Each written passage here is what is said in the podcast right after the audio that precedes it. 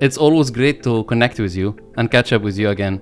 The minute you confirmed the invite, I was extremely happy that we're gonna have this discussion, especially from supply chain lens. So welcome to the show. First of all, you're managing a team, not a machine. And with humans, you need to get their hearts and minds.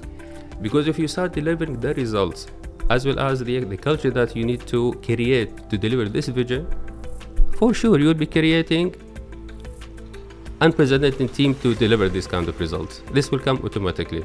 And with the, the experience, it's really happening. Ah, I got inspired personally. I feel that I am into this vision.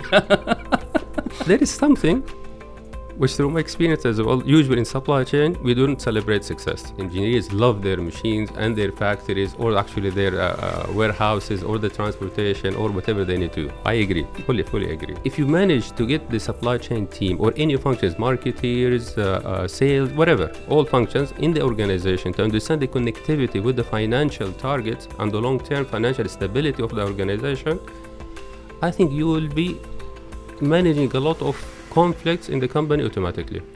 You cannot have your supply chain strategy building a Rolls Royce, for example, but the, the financial strategy is completely different. Hmm.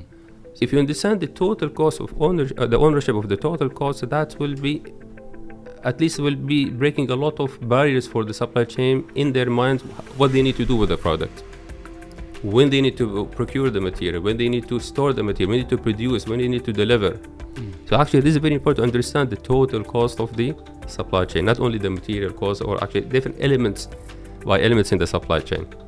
With the risk assessment, you need to have an agile supply chain.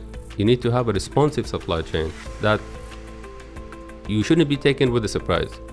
This is the learning that we get after the pandemic. If mm. you have, you plan all these risks well in advance, if you get disrupt actually getting material from the east how you can get it from the west if you get actually something uh, happen with this supplier what about the alternative supplier so maybe you need to create different suppliers or maybe you need to get your materials from different suppliers at the same time mm-hmm. so how you can mitigate this kind of risk why am I getting this example? Because you need to just to, to, to create this kind of resp responsive plan for the risk that will be impacting the supply chain.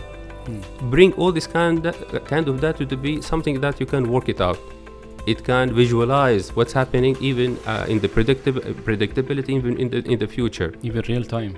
Even the real time visibility. Real time visibility. And this is a big problem between supply chain and finance.